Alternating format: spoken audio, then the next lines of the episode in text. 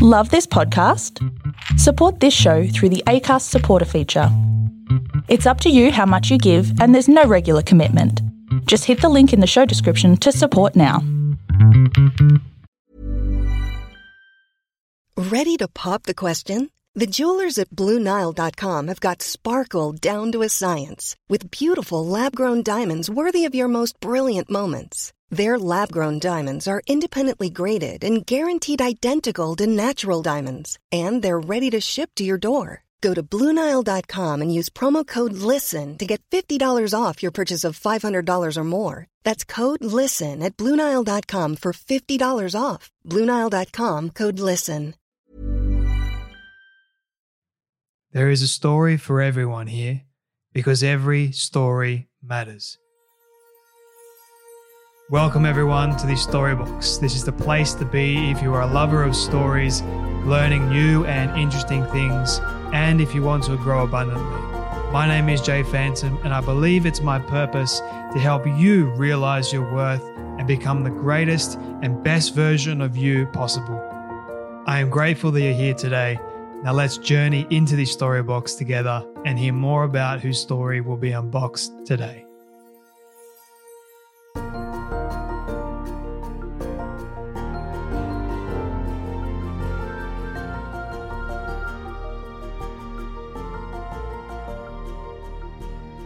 Well, everyone, welcome back to another exciting episode of the Storybox podcast. Today, my friends, I'm delighted to welcome Scott Newgent to the Storybox. Now, instead of me doing the full formal intro today, I'm going to allow Scott to do it.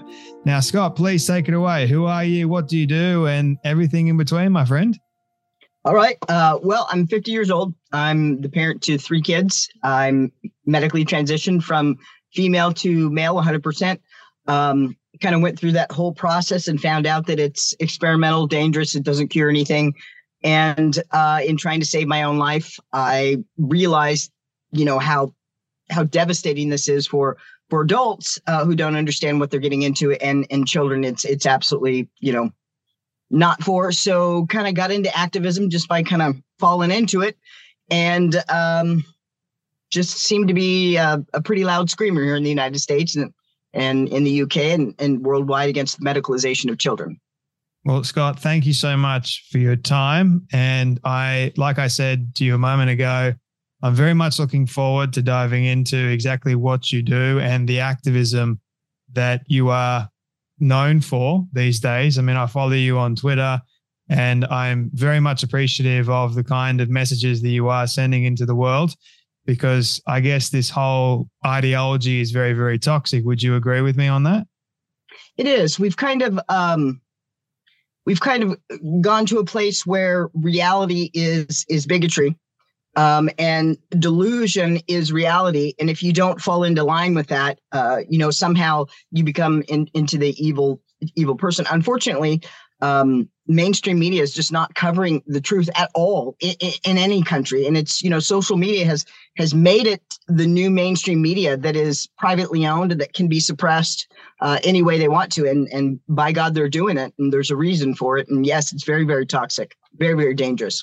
What do you think the reason for the media spreading this? Organizations politicians why do you think they're spreading this kind of ideology more and more? Well i i believe um, you know, I'm writing a speech for for London here in a couple of days, and one of the things that that I'm writing about is the process. The speech is is the process of where we've gotten to, and unfortunately, what was once a righteous fight within the the gay and lesbian uh, arena, you know, the same sex rights, the the same sex marriage, all that kind of stuff, or or partnership, all that kind of stuff. I call those righteous rights, right? Well, when those rights were won what happened was that we had donations just kind of fall. And so we had all these, I call them righteous gays and lesbians that were just trying to get, you know, basic human rights that we deserved. And once we got that, uh, unfortunately, I'd never been in activism before, but um, something happened, which in, you know, Stonewall and the LGBTQ, they lost all donations in 2015. Stonewall was getting ready to uh, write bankruptcy papers uh, because there was nothing else to fight for. We'd gotten everything that, that, that we needed. And then all of a sudden, uh, they sign on with a little organization called Mermaids, uh, which is basically promotes the medicalization of children, uh, came up with all the gingerbread crap and all that kind of stuff.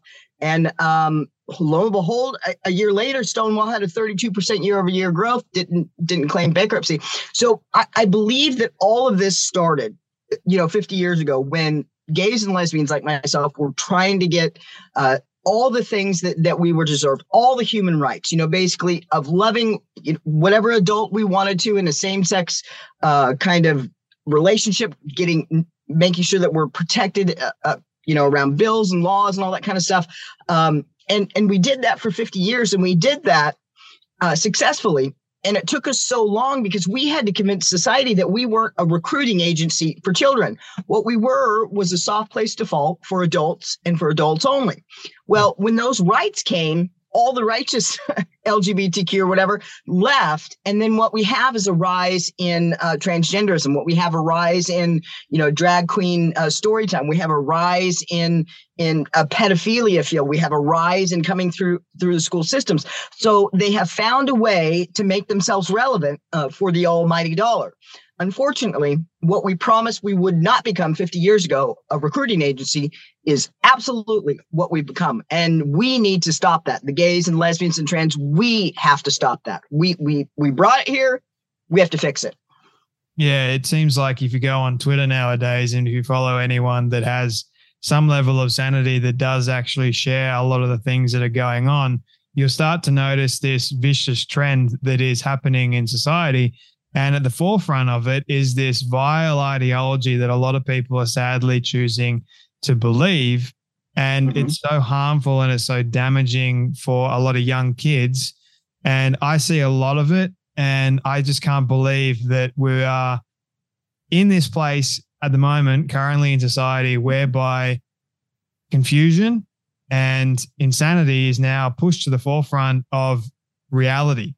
And it mm. make, it makes me wonder, like, how in the world are we able to even fix this? Is it even fixable? Because I saw, I mean, you got policymakers at the forefront of this as well, creating laws to protect the rights of transgender individuals.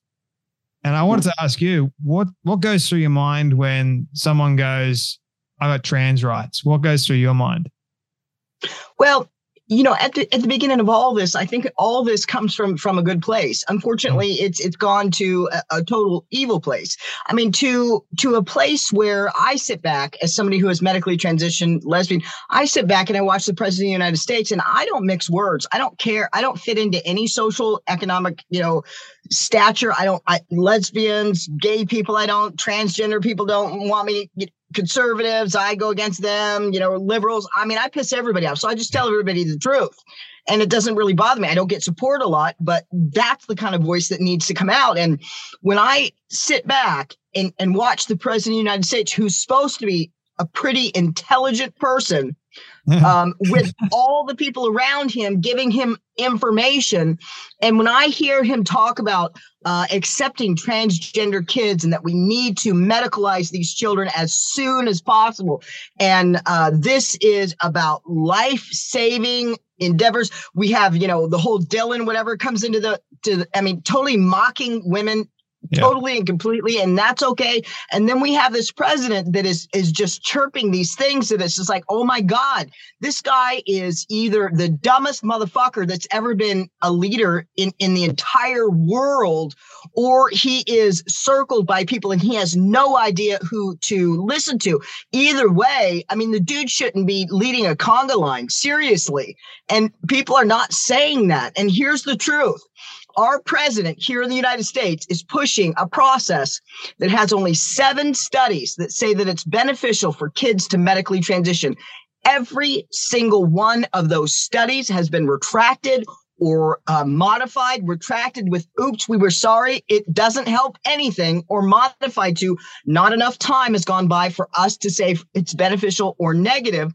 With the only long term study that has stayed in a country that is basically on the forefront of changing gender, Sweden, who has just banned and halted all medicalization of children, the only long term 30 year study tells us that these kids will be more suicidal you know, seven to 10 years after, because of the process, we're seeing all these detransitioners where we just went from 12 complications of medical transition for, for children to 26 with the latest study that was just retracted. And they also found within that study of less than 20 kids, two of them committed suicide. I mean, it is just, it boggles my mind that people are not flipping out. And people aren't flipping out because there's not very many of me's. And the reason why there's not very many of me's is because I got into this because I almost died from it.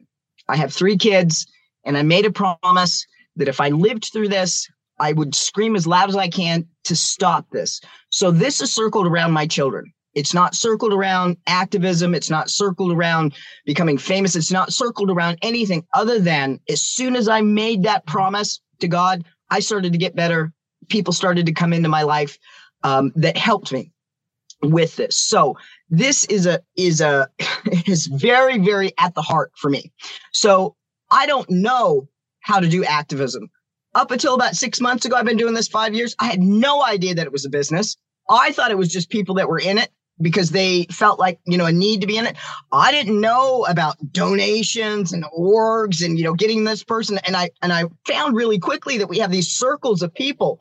We have the feminists over here. We've got the conservatives over here. We got the liberals over here. And to be in this whole area you have got to follow these bullet points. And if you don't you're going to get kicked out and you're not supported.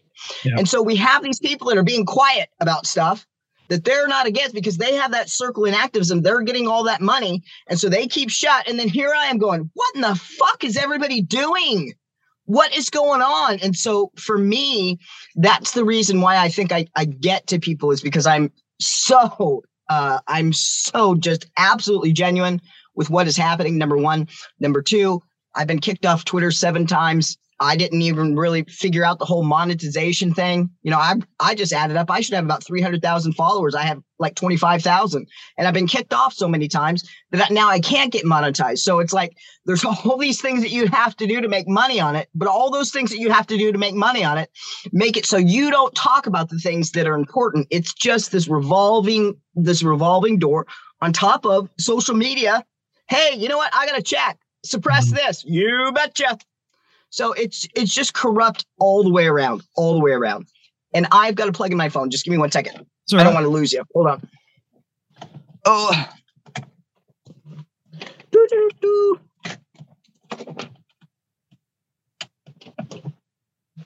Okay, so that's good. Um, so you know, for me, I'm I'm kind of a rare bird, right? I got into this. I had no idea what the hell I was doing. I had some, uh, you know, mom in the in Canada that, that talked to me and said, "Hey, do you ever write?" I'm like, "A little bit." So I started writing something. She helped me. Went lo and behold, I'm kind of good at this. Got the first article in in Newsweek. Uh, you know, about three and a half, four years ago. First mainstream media that you know ever had anything. Started on the first bill in South Dakota over five years ago. So I've been doing this a long, long time. And you know, Matt Walsh was just. Um, you know, Matt was was just a step. Mm. You know, I mm. knew exactly what I was doing with that. I was waiting to basically unload all of that in front of the right camera. So you brought to attention just a moment ago the fact that you've been kicked off Twitter so many times. And it raises the important point of uh, if you talk about this stuff, you get enormously censored by one particular side, right? So it's usually the the Democratic side, the far leftist, that love censoring this kind of information. Doesn't matter if you are on the conservative front or even if you're on the scientific front. Now, I started getting into this because, you know, I had a conversation with Helen Joyce about it. I also started noticing that things was, were getting more and more extreme. I listened to a lot of the Jordan Peterson interviews and he started talking about it more and more. So it started to fascinate me. But then I also started noticing a lot of people were getting censored when they came mm. out and actually started speaking the truth. And I thought, hang on a minute, this isn't right at all. And then I watched your documentary with with Matt Walsh and how Matt Walsh and everything that you were saying absolutely got pilloried. Like everyone on the far left hated what you were saying. And even though it went viral, the ones that actually were sharing it were getting censored and it got mm-hmm. taken down enormously from Twitter, from YouTube, every single platform that shared any of this information got taken down. And I'm thinking, well, hang on yep. a minute. You guys are claiming you're all for free speech, but yet you can't handle the actual truth. So what's going on here? It it's a bit it it's insane. Like how do it you is. You know, it is But I, I'm gonna I'm gonna say it like it is. You know, I love Matt Walsh. I do. I really, really admire him on a lot of reasons. But he, along with other people like him, you know, on Daily Wire, and I've done a couple of articles on Daily Wire now. I tell it to Ben like I tell it to Matt. The the fact that you have created this social media platform, this woke, unwoke, this this this you know vocabulary that basically locks people into believing like this. If I'm sitting back saying that I know that this is all effed up and I can protect you from them, but don't listen to them, just listen to me, yeah. you're part of the problem too. So we have a whole collective problem all the way around. It's not it's not one or the other. It's not liberals that are it's all their fault or Democrats or Republican. It is everybody it's everybody. What's happened is that social media is the new is the new mainstream media. There's a lot of money in it. The new business model is very very clear.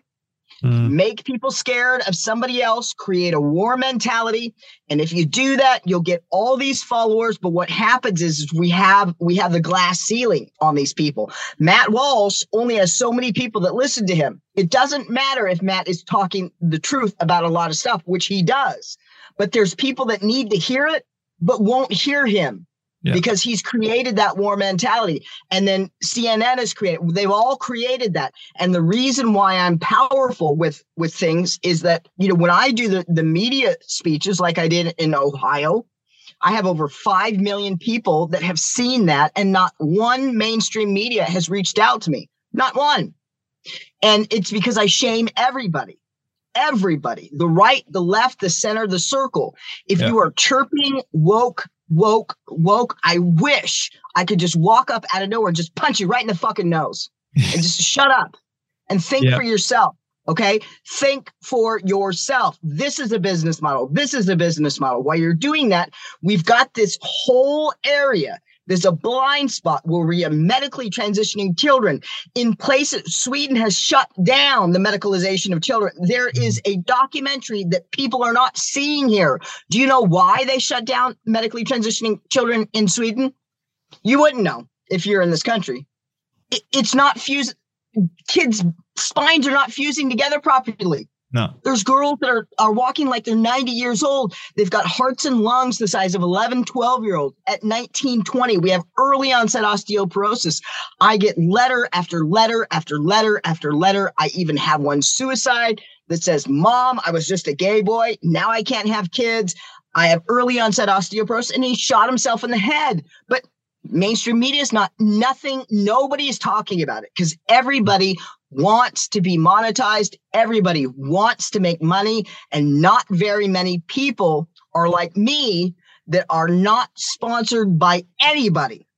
I mean, I went from making a very high six figure, you know, income to $22,000 last year.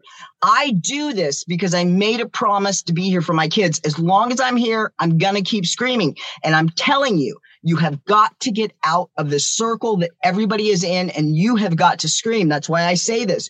You have got to scream louder. You get kicked off of Twitter. You just cry for a couple of days. You get back on and you start up again. But what you don't do is change so that you fit into this model to monetize. Because what you're doing is you're just butchering kids like everybody else. You have to say medically transitioning children is butchery there's nothing good about it. There's not black and white. It is wrong on every level. And you know what? Gays and lesbians deserve rights and all that kind of stuff. That's great. But when you start to do drag show at schools, I'm sorry. I'm going to pull your gay card and put you in, you know, I'm going to put you over here with in pedophile because that's where you belong. Yeah. When you, I mean, there, we have got to get back to people doing the right thing because it's the right thing to do, not because of monetization, money, followers. Fuck followers. Save our kids. Mm. Kids' lives are more important. Kids doing the yeah. right thing is far more important than trying to get famous or trying to earn money.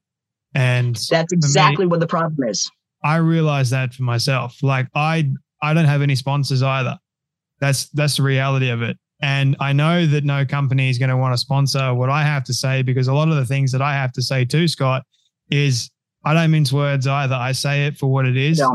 I try and share the truth as much as I possibly can. I've had several videos now on YouTube get flagged, get uh, demonetized, or whatever it is from it. I don't care. I leave them up there if I'm allowed to leave them up there because I believe in the truth. And I, have mm-hmm. always said that the truth will always prevail in the end. It's always going to be there. People may scream, yell, and kick and do whatever they want to try and remove it, but they can never remove it.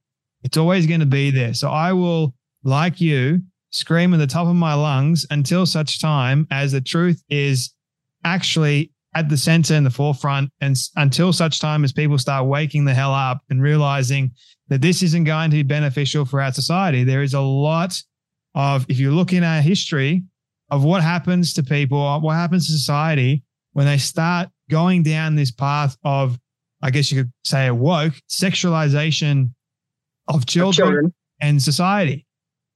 What happened to the Romans? What happened to the Greeks? What happened to all these great civilizations? They started experimenting, they started focusing on the sexualization, and that was it.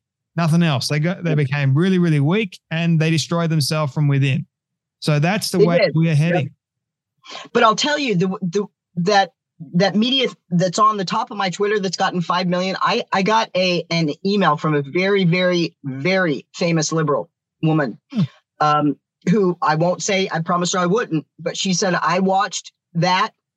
I was at a dinner party. Somebody was laughing. They turned that on, and I said. She said told me that it was like that that scene in with Uma Thurman in um, and John Travolta. What was that? Pulp Fiction. You know, Pulp where she yeah. dies and then he plunges the the needle in her heart, and she goes, oh, she goes, that was me.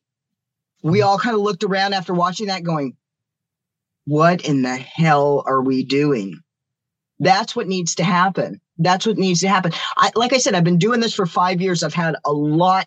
I should have over 300,000 followers on Twitter. I mean, I've been kicked off of YouTube.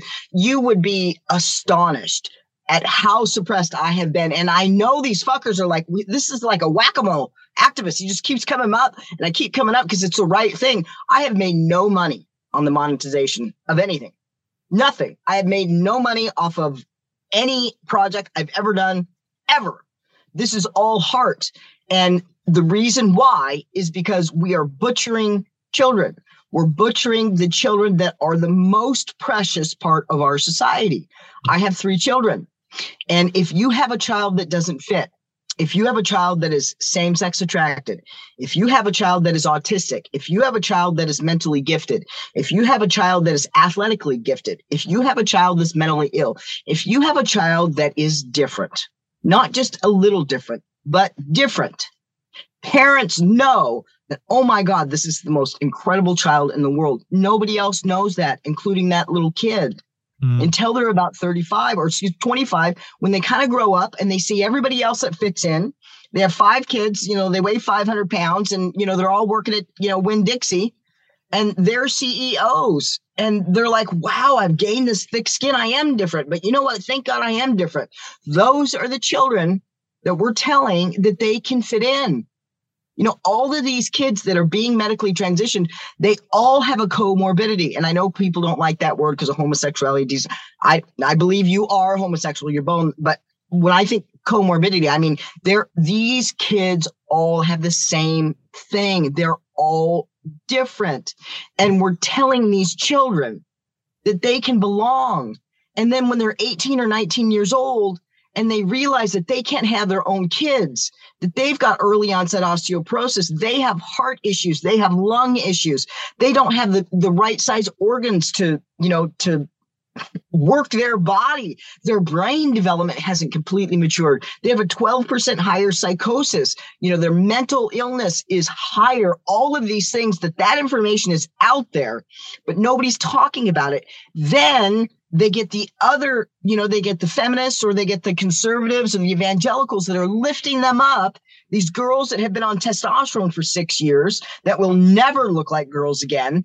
We're lifting them up and pointing, going, Hey, look, I was right. There's a D trans. There's a D trans. And then when that go- spotlight goes away, then they realize that, hey, I'm going to look like a 17 year old boy for the rest of my life. I mean, we are throwing these kids under the bus one after another, after another, after another for social media monetization, for being right. And I'm sitting in the back going, does anybody see what's going on with these kids? Yeah. We have drag shows.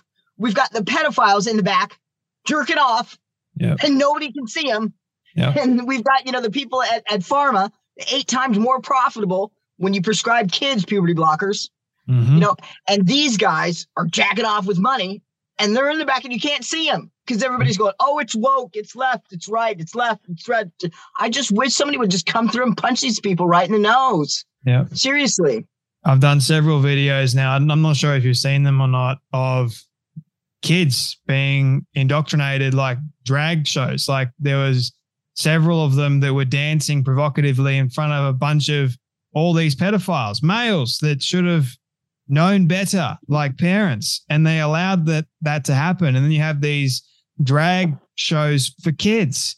They're they're dancing provocatively in a thong to kids and the parents are there cheering them and a lot cheering them along like how can you say that that is actually normal because it's not normal at all it's mm-hmm. it's disgusting and those all those Yes. people should be in prison because we have we have created these laws in society right that are meant to protect kids. But somehow drag shows when men getting up and and and dancing in front of kids somehow that is protected. They're protected by the law. Like it's a bunch of these trans individuals drag queens are incredibly protected from doing the wrong thing. And it just amazes me like what what the hell is going on like Well, I think what's going on is the there's a balancing in, in society. I have a, I have a good friend. Uh, his name's Michael Brown. He's an evangelical. We absolutely, completely, and totally disagree on homosexuality, but we're great friends. You know, we have people in our family that we don't agree with politically, and I don't I don't understand how. Why? Okay, you don't agree with me with that. Well, that means you're intrinsically evil. It means I'm a saint. So I'm not talking to you anymore.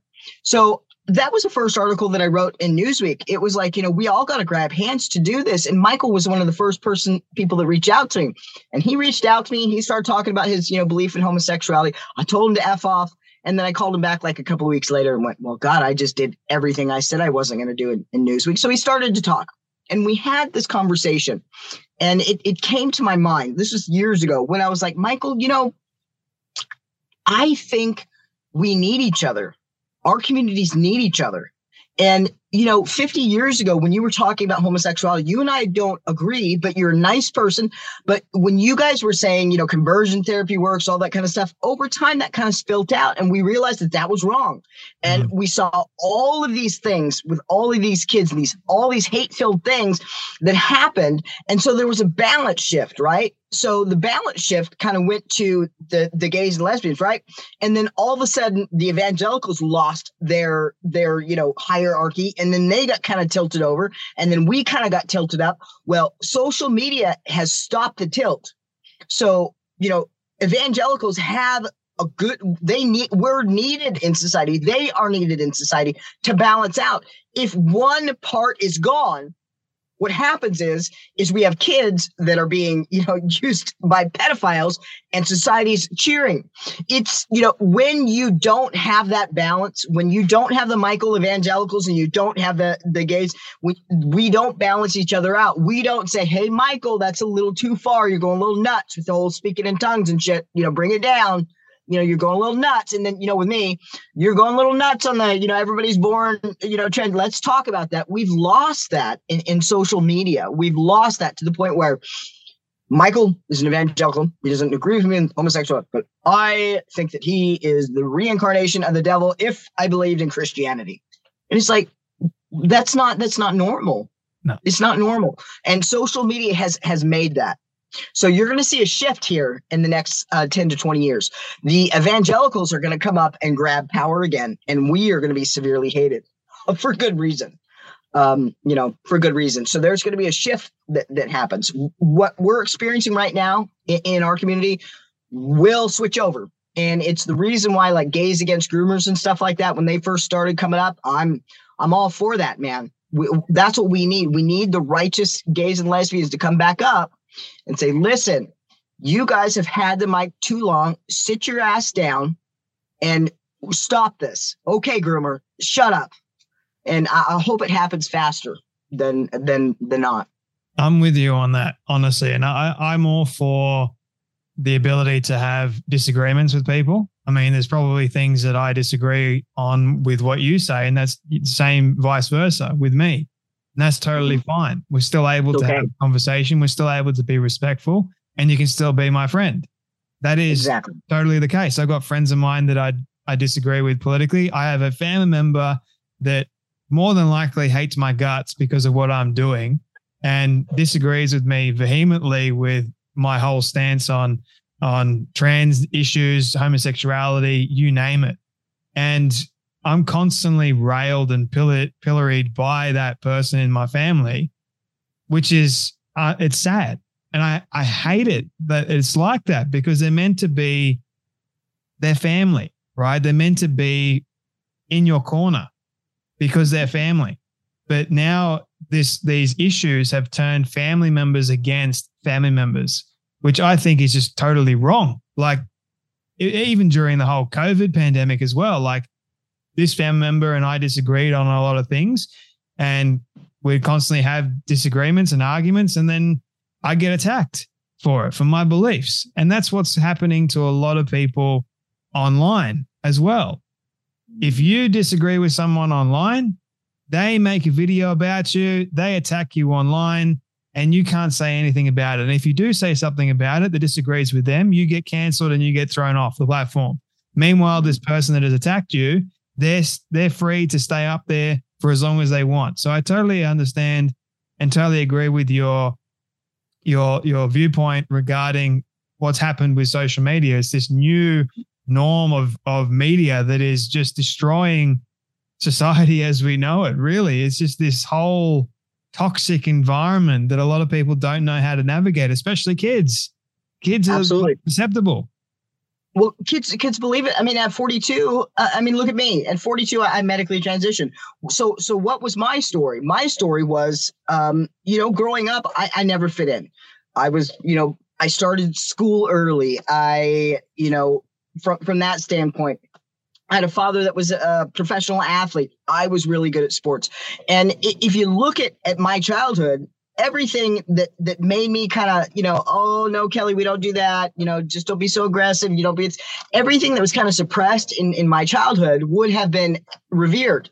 Yeah. i would have been like the boy that every man you know ma- macho man would want. That would i would have fit on that pedestal. Yeah. i would have not only fit on it i probably would have been i mean i would have been the alpha son seriously. But instead i was kind of you know like this. And so at 42, when all this kind of stuff happened and, and all the struggles that I had, you know, being a lesbian, all that kind of stuff, and I was married to a woman that was just despised being a lesbian and used to say, just kind of jokingly, year after year, you know, it's just you. You know, it's because you're you're a man born in a, in a, in a woman's body. And I used to laugh, and my sister used to say, "Oh my God, you'd be the per- you're the perfect husband. You know, you're just a lesbian husband or what?" As a joke, right? Yeah. And then all this kind of stuff happened. And then, you know, one afternoon I was like, well, God, I'm just watching jazz. And I'm like, what? What if I, maybe I was born in the wrong body? You know, and a week later, I'm sitting in front of a trans woman uh, therapist who says, "Well, uh, how long have you been dressing like a man?" I I didn't dress like a man. Trust me, I was in business sales. You can't dress. I mean, I was a businesswoman through and through. You would have never ever thought that. But you know, at 42, I was railroaded. These mm-hmm. kids have, have have no have no chance. But the reality is that transgenderism, transgenderism is cosmetic surgery. But if you take it down to cosmetic surgery, what happens? Then you have governments not funding it. You have insurance companies not funding it. But it's no different than a boob, a woman getting a boob job. Period. Mm. I mean, just think of a crazy lady that just gets a boob job and is out showing everybody, trying to convince everybody that she wasn't born with A's her double D's, those were hers. She was just making her body right. And people go, oh my God, that's so brave. That's yeah. so brave. You know, the truth is, is that there are some people who do cosmetic surgery and find some comfort in it. Not very many, but the people that do should have that.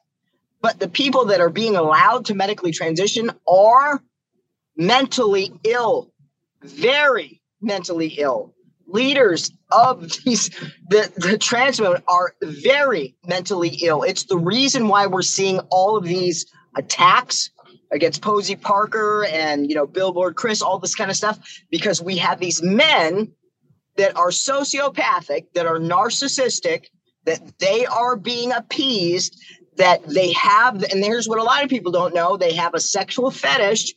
Yeah. That you know they don't want to lose their erections. They have to be seen as a woman, as a, as a sexual object, a woman. And if you misgender them, it's not about you know human rights. It's about their erection and then you finally have people pushing back. And what happens when narcissistic, sociopathic people get pushed back upon? They react. And hmm. that's what's happening. And it's going to get a lot worse. It's going to get a lot worse because these leaders are in a victim mentality. The last time we have been in a victim mentality, do you know who rose? Yep. Hitler. Hitler. Yep. That's exactly where we're at. We are in the most dangerous time. Society is, is cyclical, right? We are in the dangerous, most dangerous time that you can be in for that kind of person to come up. And Hitler is now transgenderism. Mm.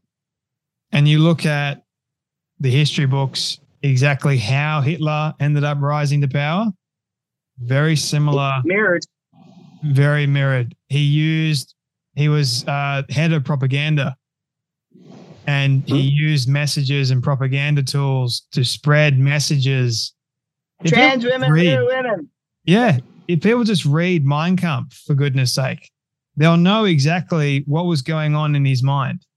He saw Germany as being this weak country for giving up in World War One, surrendering in World War One, and he wanted to raise or rise up this German power. So, what does he do? He creates propaganda to indoctrinate young people, especially. And that's what's going on with this whole idea of transgenderism, this ideology. Absolutely. And let's take it a little bit further. I think your, yeah. your viewers will be blown over by this. Uh, this is in one little small area in the United States little little little state called Texas. Yep.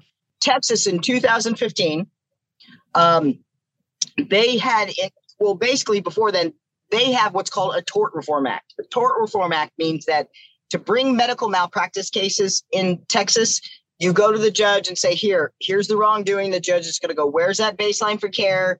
And if you go, "Well, it's experimental," the judge will go, "Okay, we'll go do that experimental uh, and make it there a baseline, and then we can compare that."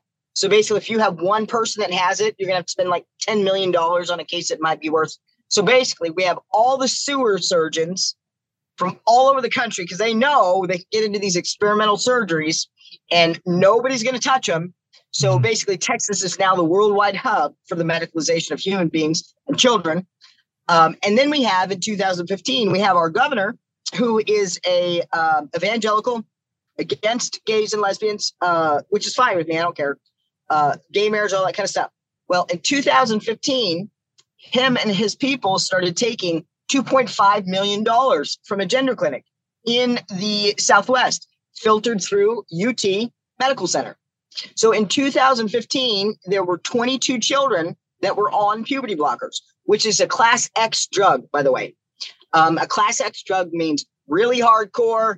Only take this if it's absolutely necessary because it causes a lot of damage kind of stuff. So 22 kids were on that for uh, gender dysphoria. Now, that's about a four year process. In that time, now remember, puberty blockers are four times, or excuse me, eight times more profitable when they're prescribed to children because of the X factor. Yep. So that profit on those 22 kids turns out over a four year period of time about $4.6 million. Now, in 2015, remember, our governor started taking money in total, his group, two, 2.5 million. In 2017, that number increased 4,000% from 2015 of the kids medically transitioning to hmm. 2017. Um, In 2017, that 4.6 million dollars, guess how much that that turned to just in the Dallas area, by the way. How much do you think that that went up from 4 million to what? What would be just astronomical for you? 10 million? Go 20? 10, 12. Almost a hundred million dollars in difference. Jeez. So this is puberty blockers, right? So here we have a governor that is taking that money. And then last year, there was a bill that would have banned the medicalization of children. Four days before that bill came out, his team took a check for $250,000. In the four days, he lobbied to get that bill passed off. He tried to get some kudos from the gays and lesbians and basically said that we need to accept people, trans, we need to accept these kids, right? And then about four months later, probably because I've sent him about 40 million voicemails, I'm not going away. I'm just, I'm like the, I'm like the whack-a-mole activist. And so he comes out and says, Oh, you know what? Medically transitioning children is child abuse. Well, it was child abuse then, and it was child abuse when he said it. And he stopped basically no children from medically transitioning in the state of Texas with that. But he's got all these people that think that he stopped medically transitioning kids. We have a bill that was just passed a couple of weeks ago in Texas, and another one that won't pass. They passed banning the surgeries on these kids. Now, where's the money at? Where's the damage at? The damage is the puberty blockers. The damage is the cross sex hormones. The extended damage on infections and stuff come with surgeries. But if these kids get on these puberty blockers, we're talking hundreds of millions and billions and billions and billions of dollars. So saying that nobody can get that surgery as a kid in Texas is not doing anything because any child that goes on puberty blockers and cross-sex hormones, there's over 90% chance they will continue to medically transition for 100. So wrap your wrap your mind around that. We have an evangelical that's against gays and lesbians uh, that is pushing the medicalization of children while taking money, trying. So this is beyond corrupt. Beyond. There's people that are going to go to jail. And I hope that Abbott is the first one that gets those. He deserves to go to jail. They say that total corruption corrupts absolutely, even in the minds of those that are pure of heart or seem Yep. to look like they are pure of heart. But really, when you actually show them the truth of their actions and their life, you'll start to see that they're corrupt. And that's a lot of politicians are corrupt. Absolutely. But the people that are listening to you right now are people that probably believe the way you believe a little bit. So Yeah. I've slowed them down to listen to stuff that is just going to flabbergast them, right? But they are probably already to that place. So how do we get it to their friends and family, their aunts, their uncles, their kids, their their daughters, this that don't quite believe the way that you do within your here. It's one of the reasons why people said, why aren't you going on, you know, Daily Wire and getting your own show or doing this or doing that? Because that is a that's a ceiling. I already got everybody at Daily Wire. And now I have to go up. I got to do those, you know, those surgeons heart thing, like the Pulp Fiction, like I did with the Liberal. League. Those Wake are the people I have to get to. wake them up, spread the message more and more. I mean, it, I think it's a noble and it's a needed thing with everything that you're doing. And I'm grateful that you are doing it. And I know that it's not easy to actually share the personal story that you've obviously shared. It's embarrassing. It is. I can only imagine. Like, It's embarrassing. It's embarrassing. Yep. Hey, listen, I was a total idiot. I fell for it at 42. Don't be as much of an idiot as me. How many people do you do you do you know that are going to be there? The only reason why I'm doing this, the only reason why, is because I had an infection for over 17 months, so bad. And the reason why I found out that this is experimental is because I lost everything: my house, my car, my wife, everything, everything um, I had to get on healthcare, state healthcare. Well, I couldn't find anybody that, in the state that I was in that knew how to help me. So I had to go outside the state. I had to get a job for three months. I would go into the hospital on the weekends and get, um, you know, IV antibiotics to the point where the guy, when he would discharge me, he finally said, I'm putting a sick tube in your arm. And every day before you go to work, you have to get antibiotics. It was to the point where I passed out, woke up in my own urine blood. I knew that I was dying. I had this wave of just, oh my God, thank you. This is so. And then I thought of my ch- children without me. And I was like, I'm not leaving my kids. If I do this, if I step into this and help people understand this, please, if you let me be here for my kids, God, I will not stop screaming. And I am a tornado of complete and total, genuine truth. And people can see it if they can see me. Unfortunately, it's hard to get to that next level. May I ask why you go by Scott? Well, you know, I, have been medically transitioned for a while. Um, and quite frankly, I, I don't like talking about my kids, but this is the way my children know me. For me to change everything, and I will never look like a woman again. I could bathe in in estrogen. If I change my name, it's going to change the whole structure with all their people around them. It's going to change what they know, and I won't do that. I made a decision. Um, if I could medically transition and be who I was, I would do it. I would never do it again. But the whole detrans thing is another false.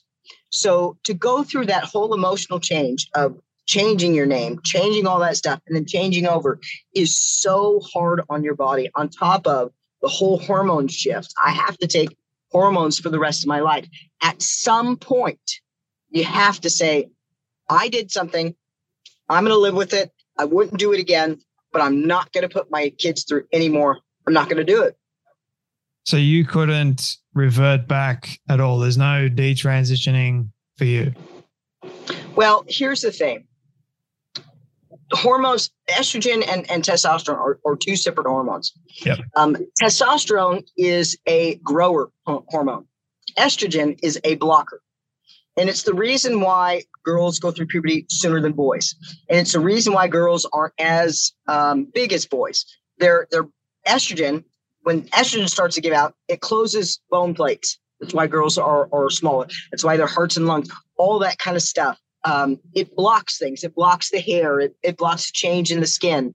Um, testosterone adds like different like facial structures, bone structures. I mean, it's it's the reason why girls can get hair afterwards because it's a grower. It's not a blocker.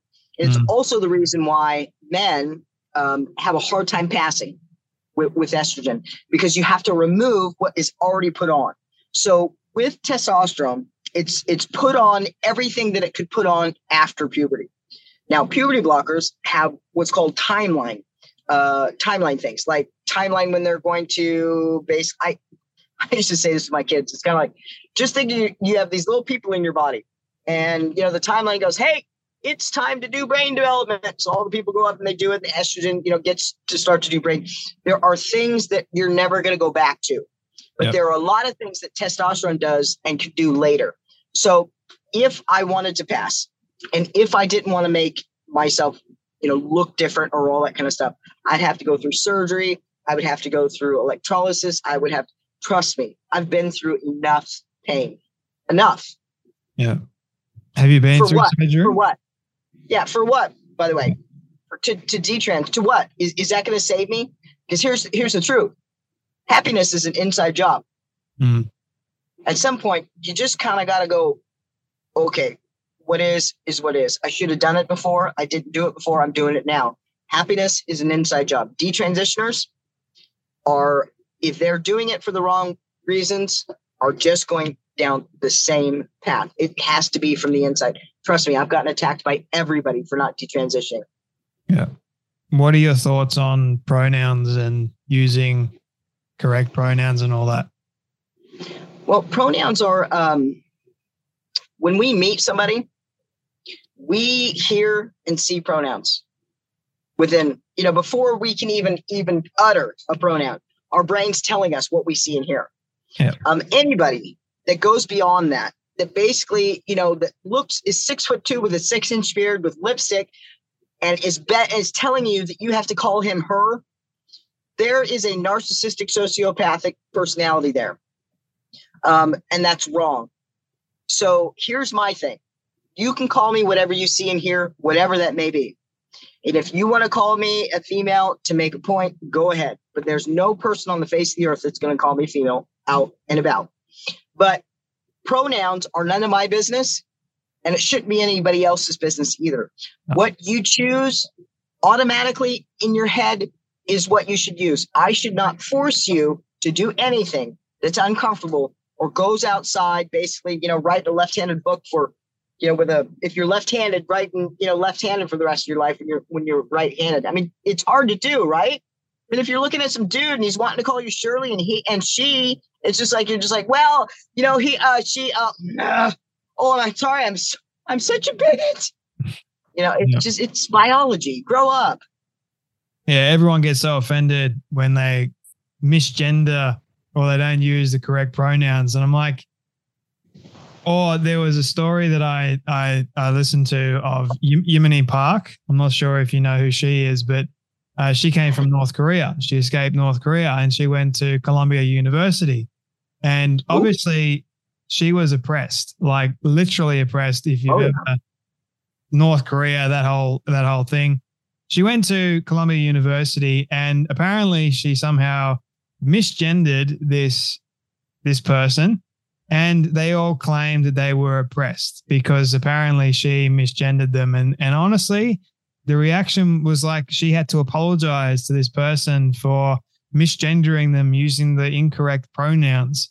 That's the kind of oppression that they think that they're living in by having their so-called pronouns incorrectly used or whatever they wanted to have happen.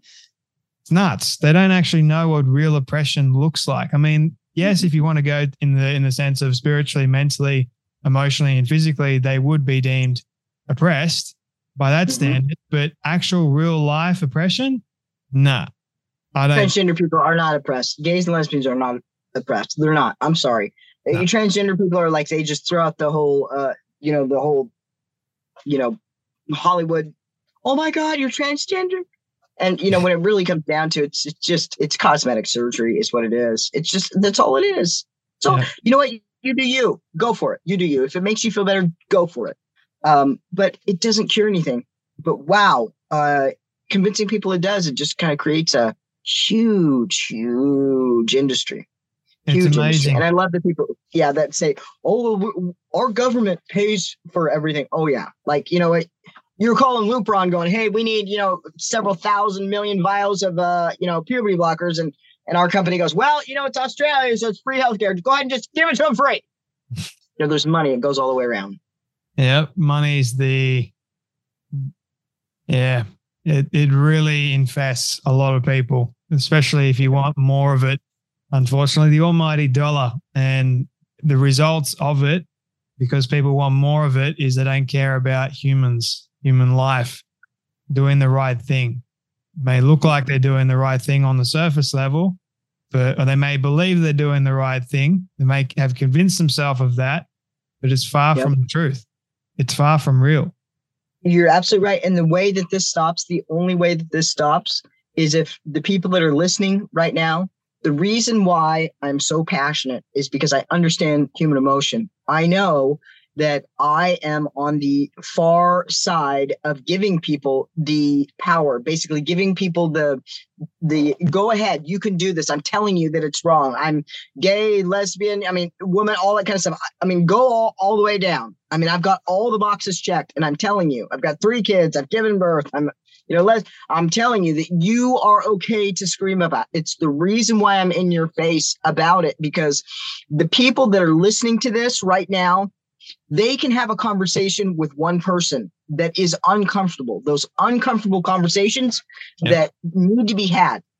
And they need to be had not by the, you know, the Daily Wires and the Matt Walshes, although I love them, not by you, not by people that have a name. It's the people that are listening. Those are going to be the people that stop this. Those people going on their social media. Social media is the new mainstream media. You are the mainstream media. You have got to have those difficult conversations. You he- have to actually, you know, say no to these people when they say, "Oh, well, you misgendered me." No, I didn't. You're six foot two. You got, you know, six inch beard with red lipstick. Doesn't make you a woman. Makes you a man with red lipstick on. You do you. But I'm calling you him. Mm. You know, you need to have those conversations and not from a hateful standpoint. It's not going to work. Now, I can be more hateful, but if you're straight, white, and male, okay, you can't be hateful. You just have to be truthful. Um, I can be hateful, but you know, there's there's a balance that, that comes through, right? So you have to be able to tell truth and stand back and go, that's not true. That's not true. the president of the United States is there's something wrong with him. Sorry, and, and we push back with with that from from that point of view. So, but yeah, we, we we are in a Hitler uh, society right now. We really are. A person who hates the truth will always hate hearing the truth thrown at them because yep. that is the problem. It's like if someone says to you, they'll always throw it back at you and say, You're being hateful for saying this. But it's not that person that is actually being hateful. That person may not have any hate towards you or in their heart, but they're going, Your speech, what you're saying, by not calling me what I want you to, to call me, that's hateful for whatever reason. It's like saying to a biological male, that you are not a female, even though you claim to identify as that. Does Those not are the conversations you, you have to have. That's the pushback. That's the pushback. Yeah. It needs to come from everybody that's listening. That's the pushback. It's not, you know, in, in the school meetings. You know, when when somebody's saying that, go, no, no, no, no, no. Let's let's be realistic here. We're talking about biological males that are trying to be in in female sports. Wait a second. In 1973, we we won that battle, right? Mm. Women got the right to compete against other women. You know, because what happens when we compete to men? It, it, there's no, it's not fair. Yeah. It's not fair. So it doesn't matter if this dude uh, throws on lipstick and tucks his, you know, penis in his ass. It doesn't matter. He's still a man, still. And even if he takes testosterone or estrogen, it's not going to take off all the testosterone added, right? Because testosterone is a hormone that adds. So here I am, kind of a mixed breed, right? So I've gotten a lot of the added stuff that that testosterone has added that will never be uh, taken off, and that is heartbreaking in itself. I got a uh, I got an email from a from a transgender man who just turned 20 was medically transitioned it, it's a heartbreaking post i really i hope people read it it's on my new uh, ask scott and it goes through and this poor guy sent me like 56 minutes of of um, voice memos. Starts off with you're not going to, you know, listen to him. I listened to the whole thing. I was I was bawling by the time I got to the end of it because his question, he finally got to his question, and his question was, you know, I'm not a biological man and I'm not a biological woman, but I was a biological woman, but I ruined I, I basically ruined myself, health or whatever. Now I don't know what I am as far as what pronouns do I call? Who am I? What do I? What am I? And, you know, it's at that point where these kids come to me and it's just like, you know what? You just have to think of yourself as a soul, mm. as a soul. And so what people call you is none of your business. So you do you to be okay with you. And you have been on testosterone for years and years and years and years. You have added a lot that would need to be taken off, you know, if you want to do it. But you need to do the inside work first who somebody calls you is of no significance to you. But he kept calling himself a mutant. Mm. And that's heartbreaking. And and that's what we're doing to these kids because you get to the end of medical transition. It's the reason why suicide is high, the highest between five to, to seven years after you medically transition, the only long term study, because it's a five to seven to 10 year process. When I start hormones, I'm going to feel better. Well, that didn't help. When I get top surgery, that's going to help. When I do this, finally, when you get all through with it, you kind of go, that didn't really help anything. And you feel about, oh, this is smart. I, am an idiot. I'm a pretty intelligent person. I fell for it. Makes you feel like a total asshole. And then you have to come back and go, wow, what am I? And the truth is, is that I'm not a man. I'm not a woman. I'm a modified version of both. And you know what? I'm a soul. If you can't handle that, that's okay. But I'm a pretty cool person. You know, you know, take me or love me, whatever you want. Call me Scott, call me Kelly, call me he, she. I don't care. That's none of my business. But but my job is to find the happiness on the inside, and I'm doing so uh, by helping others. I think you are a pretty cool person. That's just from my understanding of having a conversation with you today, and I'd love to have many more with you. I also the statistics surrounding the whole idea of like this is the lie that a lot of gender clinics push to parents when a child goes, I think that I'm trans and the, mm-hmm. the parent freaks out, takes them to the, the gender clinic, and the the physicians there go, well, what would you rather? Would you rather a dead child or a, a live trans kid? And the parent, obviously, it's emotional blackmail to them. But the statistics that parents need to know about and I totally agree with your your statement there about how the conversation needs to be spread just between people. It doesn't need to come from like no names at all. Well, that that mm-hmm. does actually help. I've found, but people that go to their family members and share with their family members actual truth and and knowledge and things like that. So if family members knew this information before their child comes to them and says, "Hey, I I think that uh, I'm suicidal. If you don't allow me to transition, then I'm going to commit suicide." If parents don't know the actual statistics surrounding that, then obviously they're going to fall for it and freak out and say, "I need to protect my child." But mm-hmm. if they knew the statistics, then there would be a lot of pushback. Then they would be able to go to somebody and say to them, "Hey, my child claims that they are suicidal, but they're also claiming that they want to be trans. How do I navigate this properly? Let's look at the science. Let's look at the actual data that is available to us.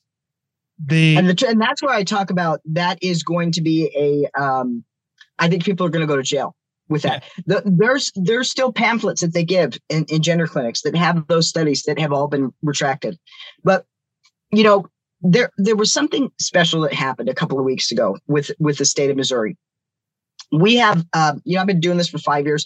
We're having, you know, we've had about eight states that, that have passed, and one of the states that I've been working with for a long time was was Missouri. Now, Missouri was run by evangelicals. Uh, Senator Moon loved him, loved him. He's a really cool guy. We don't agree on the same thing, but he's just so genuine. And um, he kind of lifted the same thing, the evangelicals, and then you know we had detrans on the left, detrans on the right. I used to try to tell him that you know Senator Moon, what you're all you're doing is basically going, um, I used to be gay, uh, God cured me, and nobody's going to listen to you. So you're basically just talking to the people that that already believe what you believe. Yeah. And um, long story short, um, I, I told him I said this is going to go, even though you had a whistleblower in St. Louis. You know, uh, horrible things, all that kind of stuff. This is not going to get passed, even though we're getting bills passed. Didn't believe me. Um, finally, about a week uh, before all of this was getting voted on, he said, fine. So we created this rally. And within this rally, um, we had gays, we had lesbians, we had transgender adults, we had uh, evangelicals, we had liberals, we had people against uh, abortion, people pro abortion. We had the whole rainbow of people. And when there was a gay man, I always get kind of the clumped with this. Uh, this gay man with Gays Against Groomer came up and he's like shaking. You could tell he just doesn't want to be there. And this is so hard for him. But he's trying to tell everybody that, hey, you're you're transitioning gay gay boys. You know, it, this mm-hmm. this is not we're not helping anything. And it was like we watched this this this young gay man kind of turn into a, what I think is going to be a great speaker. And then we had, you know, transgender people. And then I came and and and started talking. And, you know, I got all teary-eyed because I see all the gay people there that I've been doing this for five years. Antifa comes up and charges the stage. And, you know, me being stupid, I welcome them and ask them if their leader wants to speak. And, you know, this is and all of a sudden they leave. And it was just, it was the most incredible thing. And halfway through this rally, I looked at the person that was organizing it with me and I said that this is not going to pass. I don't believe the politicians that are talking. I don't believe, I know that they know what they're saying is right. I don't believe that they know that it's right. And after the gays and lesbians spoke, it was almost as if these politicians went, okay, we're not killing these kids. Because I think even that sentence that you were talking about, better everybody in the back is kind of nobody wants their child to, to do. It was almost as if we kind of transferred that to the evangelicals, the people that are leading this, saying, You're not wrong on this one. You're not wrong on, on this. You're right on this. You're right on this. And that, let me tell you, that AG after that, he has been a torment with stopping this, banning all this. He just started a new rule in Missouri where it's like if you go to a transgender clinic, adult or child they have to tell you all of the uh, complications. They have to tell you that it doesn't uh, you know doesn't help suicide that they have to tell you like all of these things. And they're flipping out because it's like total and complete truth. And you know gender clinics can't can't work under that. I mean if you told people the truth before they medically transition there's not very many people that would go yep sign me up. I know there's quite a few uh, young people at the moment, like Chloe Cole, for example, who is suing medical body yep. because she wasn't told. Like, how was she supposed to know? My oh God, I hope she wins. That's gonna stop it too. Yeah. Like, if they're not told, if the parents aren't told, how are you supposed to know? I mean, and that's why I'm grateful for people like you that are speaking out and are sharing the truth so that people know. Yeah. So they know what they're doing when they are confronted with this because a lot of a lot more people, a lot more young people are now confronting their parents because again, social media, peer pressure. Mm-hmm. If their friend sees it on social media, if they're going through a confusing state in their life, they don't know their identity. And I mean, what kid isn't I mean, th- these days it is. I mean, I didn't really worry about it when I was growing up, but times have changed in, in just a short period of time because it wasn't that long ago that I was a kid. I'm only 26 at the moment. So oh, yeah. it's it's crazy to me just how fast it's it's shifted where kids now are so worried about their identity. I mean, when yep. I was a kid, I had no idea what that word really meant properly. But kids are so focused on it now.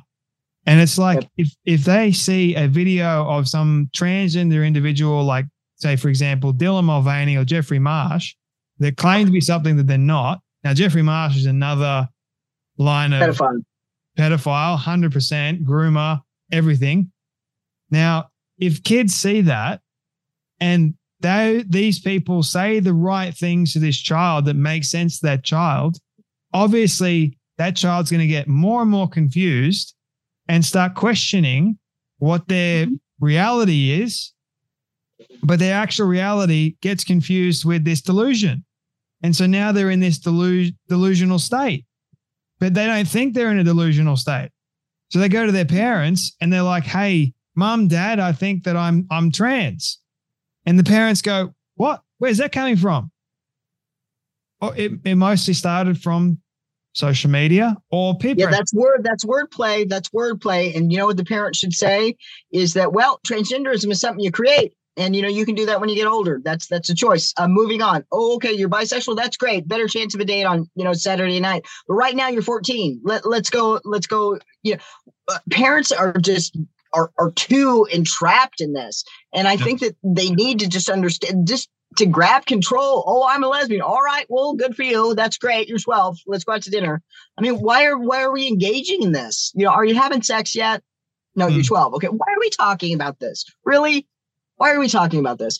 And um, you know, I mean, I, I think it all started with with uh, with good intention. I, I really do, I, but it got to the place where social media has silenced too many parts of society. And as much as evangelicals don't like gays and lesbians, we need each other. We need each other. And just because we don't agree on things doesn't make one person intrinsically evil, the other one a saint. It means that we disagree. It's one of the reasons why some of the top uh, the top doctors in the country will not debate me. They will not debate. I'm going to the UK to debate Stonewall. I'm trying to get them to debate. Nobody will debate me. Nobody will put me on camera with them because I will make them look like total assholes. Assholes. That's you know, but the thing is, is that we you got to start talking. We're talking about we're talking about that one guy that you're talking about, whatever his name is, and Dylan. Okay, let's talk about their their personalities. Now, I'm not a psychiatrist, but it sure seems like there's a maybe a uh, you know, I don't know, narcissistic, sociopathic kind of you know thing there. So these are maybe delusional. So these are the people that are leaders. So you're not thinking that they're going to push back. So we're surprised when Posie Parker can't give a speech in New Zealand that these mm-hmm. people are going to flip out and then all of a sudden she's the bad person. You know, I'm not a fan of Posie Parker for many, many reasons. I'm really not. But I'll tell you what, I watched that and I saw that woman's face. And let me tell you something that pissed me off. Yep. No woman should, that's horrible.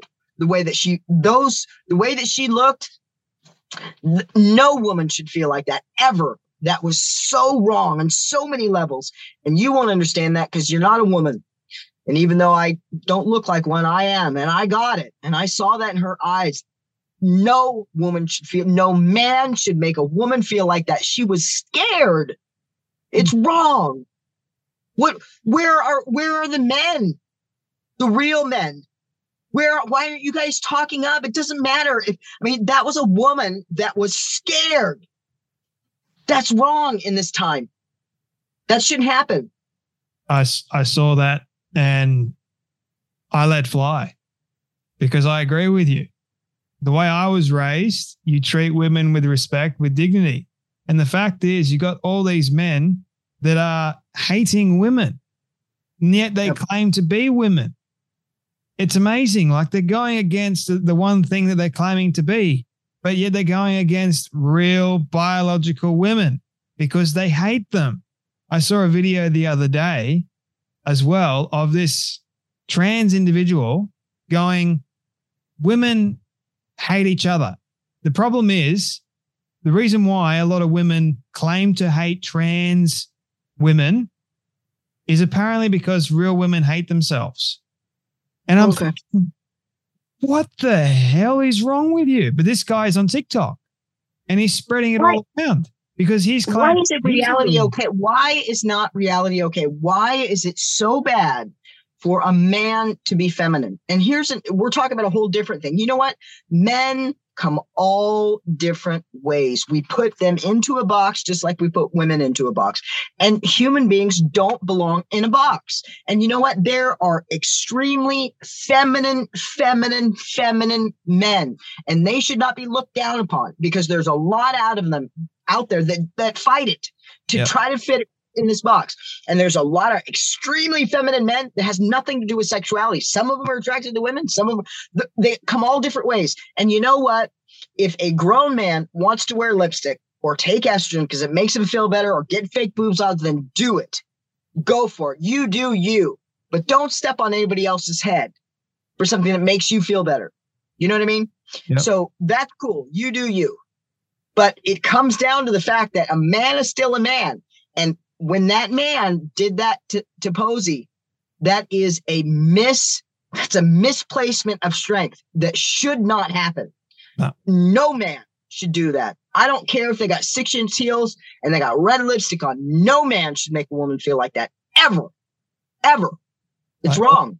All men should be standing up for real women.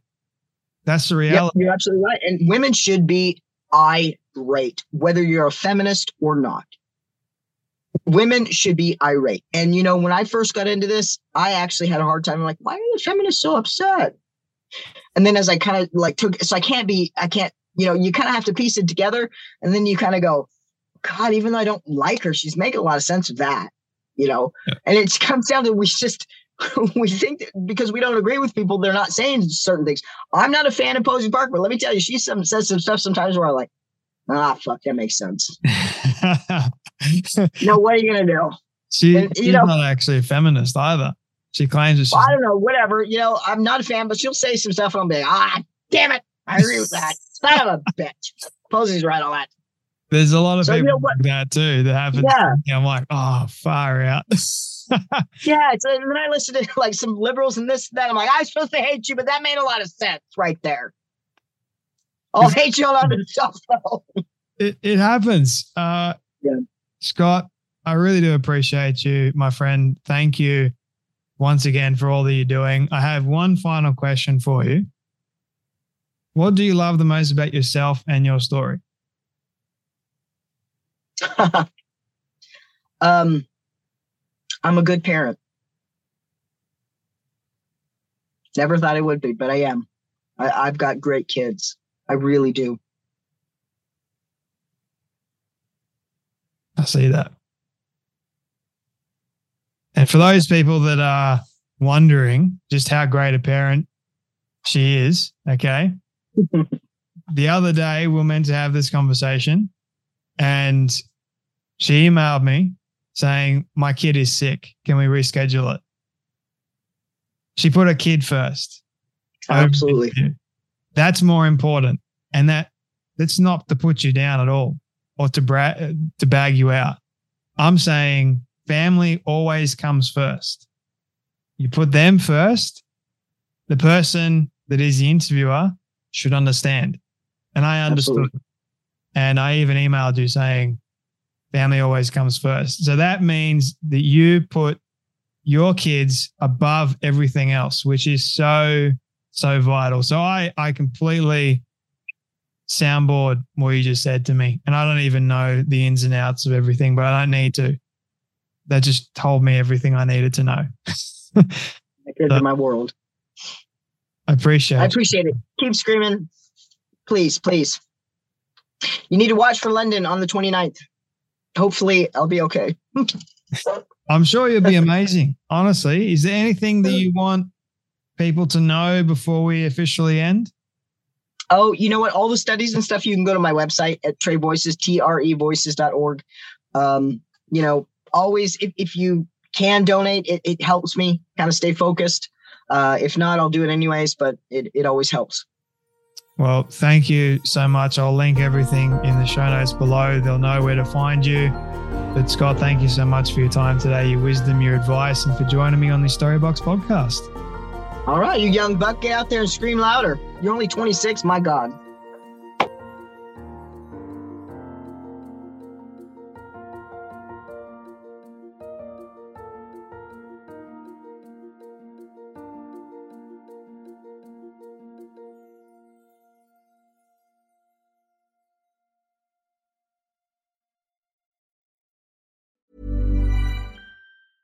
A lot can happen in three years, like a chatbot may be your new best friend. But what won't change? Needing health insurance. United Healthcare Tri Term Medical Plans, underwritten by Golden Rule Insurance Company, offer flexible, budget friendly coverage that lasts nearly three years in some states. Learn more at uh1.com.